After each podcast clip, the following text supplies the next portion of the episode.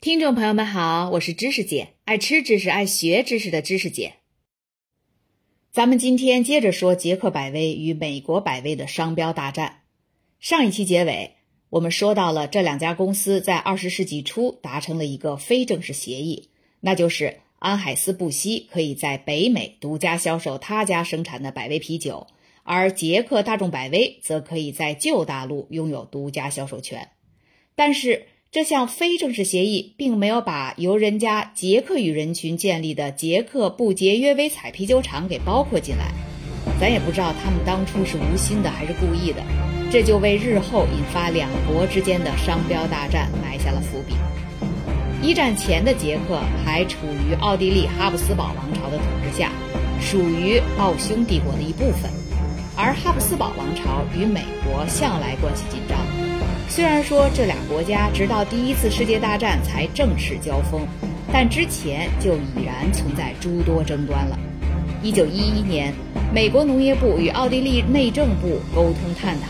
是否只有皮尔森城出产的啤酒才能被冠以皮尔森啤酒之名。奥地利内政部当时是这么答复的：当然，必须产自皮尔森城。当时哈布斯堡王朝的政治力量还足以支撑皮尔森和百威小镇，也就是不节约威采的地方垄断。直到第一次世界大战改写了游戏规则。随着奥匈帝国在一战中成为战败国，哈布斯堡王朝彻底瓦解。一战后，捷克斯洛伐克共和国成立了。伴随政治独立而来的是对战胜国援助的依赖，这其中就有美国。由于当时的中欧被同盟国封锁，经济一片荒废，捷克斯洛伐克政府需要长期援助，食品进口大部分来自于美国。不仅如此，刚刚建立起来的捷克斯洛伐克共和国十分脆弱，边界划分模糊，小规模冲突和战斗仍在继续，简直一片混乱。而小城不节约维采也是动荡不安，城里的德语人群与捷克语人群关系日趋紧张。二十世纪三十年代中期，阿道夫·希特勒上台掌权，公开宣称要入侵捷克斯洛伐克。捷克斯洛伐克政府赶紧筹备军费，应对希特勒的公开宣战。而在美国，当时美国百威的二代掌门人奥古斯特·布希二世，也就是老奥，凭借着商人灵敏的嗅觉，及时发现了这个契机。捷克斯洛伐克政府不是急需钱筹备军费吗？那行嘞，在商人的眼中，只要是能用钱搞定的事儿，那就不叫事儿。于是，安海斯布希公司在老奥的授意下，给捷克斯洛伐克政府送去了十二点七万美元，希望对方做出让步，禁止捷克斯洛伐克的酒厂在美国继续以百威，也就是 Budweiser 之名销售啤酒。咱可别觉得十二点七万美元不是个大数目。那可是在上世纪三十年代，将近一百年前呀，那会儿的钱多值钱呀！而且还是在打完一战后没多久的经济大萧条时期，这么明晃晃的贿赂，穷得叮当响的捷克斯洛伐克政府怎能不心动？但是可惜呀，就在几个月后，德军攻占了捷克斯洛伐克，不节约威采重新被命名为百威小镇，这事儿只好不了了之了。所以，至今那十二点七万美元的下落就成了一个悬案，也不知道是老奥根本没来得及把这钱真给出去呢，还是捷克斯洛伐克政府已经把这钱揣兜里了，但是紧跟着就被德国纳粹占领军给轰下台了。无论是哪种结果，反正老奥的理想是没能实现。二战结束后，这场跨国百威大竞赛再次出现了范式转移。在一九四五年的布拉格战役中，苏联红军在捷克斯洛伐克境内全歼德军，解放了这个多灾多难的国家。顺带着，当时的苏联领导人约瑟夫·斯大林同志大手一挥，将这片土地上德语人群留下的历史遗迹也一并清除一光。百威小镇又被重新命名回捷克布捷约维采。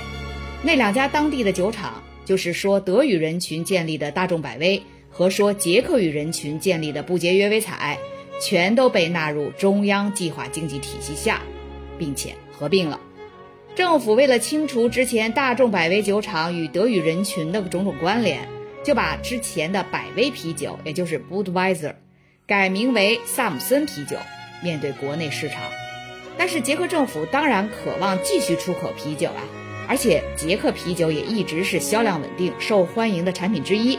所以，捷克百威虽然在国内被改了名，但在处理国际出口业务时，又把商标从萨姆森改回了捷克百威。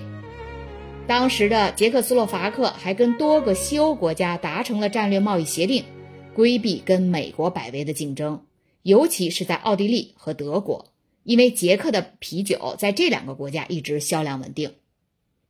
冷战期间，百威商标战停息了数十年。然而，1989年，革命浪潮席卷了整个东欧，政局与市场改革风起云涌，地缘政治环境再次发生了改变。在捷克斯洛伐克的天鹅绒革命后，新政府将所有的国有企业改制为股份制企业，向市民们发行股票。这些股票可以在市场上自由进行交易，当然也有例外，包括捷克百威在内的少数企业依然维持了国有，因为捷克政府担心，一旦捷克百威成为上市公司，那美国百威的老东家安海斯布希公司还不得趁虚而入，获得控股股份，然后再把捷克百威给关了，到那时，捷克政府连哭都来不及。这个天鹅绒革命，咱们多说两句。就是指当时整个东欧社会主义阵营解体时，在捷克斯洛伐克发生的民主革命，国家由社会主义向资本主义过渡之后，捷克斯洛伐克就成为了两个独立国家的历史事件。由于这次革命是完全非暴力的实现了国家政治制度更迭，就像天鹅绒般的平和柔滑，所以被称为天鹅绒革命。到了二十世纪九十年代初，美国百威开始竭力讨好捷克不节约为彩的市民。他们曾经开办运营了一个红白蓝三色装饰的捷美友谊中心，力图获取当地民众的支持，销售自家啤酒。但是捷克政府始终不为所动。他们清醒地认识到，对于本土企业来说，最重要的就是商标、技术和传统。毋庸置疑，这是最古老的国际商标争端。给各国法庭带来的诉讼数量也多得令人难以置信。在过去一百多年的时间里，捷克这块土地连同它的不节约微彩小城，或者叫百威小镇，先是属于哈布斯堡的奥匈帝国，然后变成捷克斯洛伐克共和国，不久又被纳粹德国攻陷，后来又成为苏联老大哥的小兄弟。一九八九年，柏林墙倒塌，送走了苏联政府，赢回捷克斯洛伐克的民主选举。政权还没持续几年呢，一九九三年又再次分裂为捷克共和国与斯洛伐克共和国。十年后，捷克又加入了欧盟，直到今天。然后，去年这个国家又遭受到疫情的冲击。用“命运多舛”这四个字来形容捷克，真的是不能再贴切了。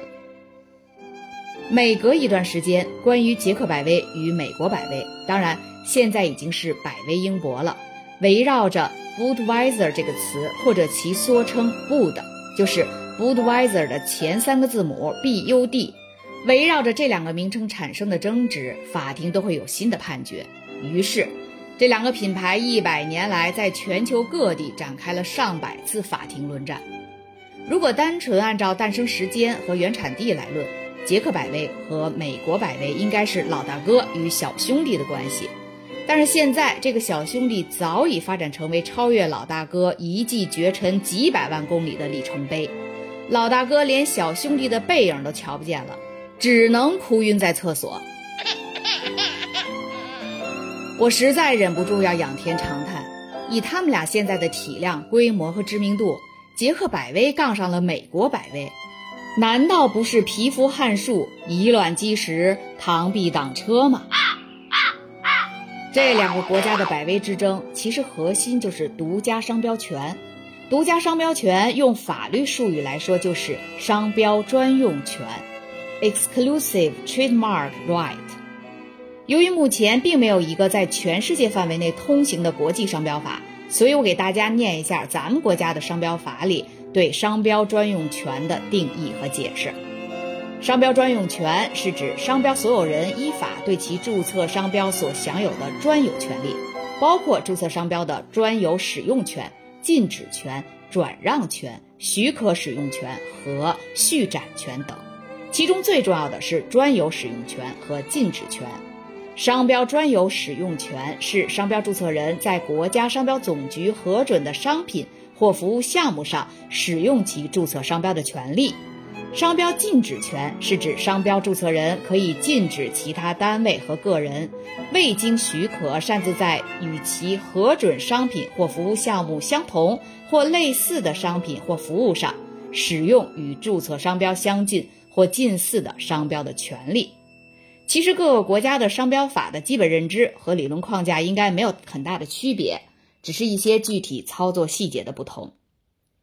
独家商标这个概念在自由市场经济中的必要性很容易理解。简单来说，它遏制了其他企业的搭便车行为，推动企业恪守质量和统一标准。啥叫搭便车行为？我想咱们中国的消费者都深有体会。当然，那些无良企业主要仿造的都是国际大牌，什么可口可乐给改成可日可乐。百事可乐把“百”字上面那一横去掉，变成百事可乐，这心得有多大才敢喝这可乐呀？麦当劳、肯德基被一网打尽，变成麦肯基，国产品牌也不能幸免啊！六个核桃有人嫌不过瘾，给改成七个核桃、八个核桃、九个核桃，这也就罢了，但是竟然出现了一个叫做“六个核弹”的罐装饮料，六个核弹。我只想问一句，谁有那么肥的胆儿敢去打开这个易拉罐？独家商标既保护了企业，也保护了消费者的利益。它相当于企业与消费者之间的一个承诺，使得消费者在持续获得该品牌的优质产品和服务后，建立起品牌忠诚度。如果不能确保企业获得独家权，这一切都无法实现。其实。早在商标法出现以前，法国就有 d 化 a 这个概念。这个法语单词直翻过来就是产地，引申出来的意思就是指在法国一些特定的地理范围内，以特定的方式出产某类食品和饮料。所以这个词的含义就是咱们中国人经常说到的风土人情里面的“风土”二字。就是由当地的特殊的气候呀、土壤啊、原料呀、工艺呀等等做出来的当地特产。比如，在法国，波尔多和勃艮第等区域都拥有销售各自风味葡萄酒的独家权利，而且这两个地区的葡萄酒的风味也是完全不同的。波尔多出产的葡萄酒在销售时不可能署上勃艮第的大名，反之，勃艮第出产的葡萄酒自然也不会去借波尔多之名。对品酒行家而言，风土是跟口味挂钩的；而对经济学家而言，风土则意味着商标。在法国历史上，葡萄酒出口一直是主要税源。法国政府保护各个地区的独家商标权，有效地确保了从波尔多、香槟等大众公认的质量标签获得税收。这个法国香槟酒啊，在刚开始进入咱们中国时，有很多人误以为这是一种葡萄酒品种的名称。但现在大家都知道了，其实香槟跟波尔多和勃艮第一样，也是法国的一个葡萄酒产地的名字。在这个地区生产的起泡白葡萄酒世界闻名。那么，啤酒也有风土或者说产地之分吗？咱们下期接着聊。感谢您收听知识姐的节目。如果您喜欢这个专辑，欢迎您帮忙订阅、转发、点赞，咱们下期见。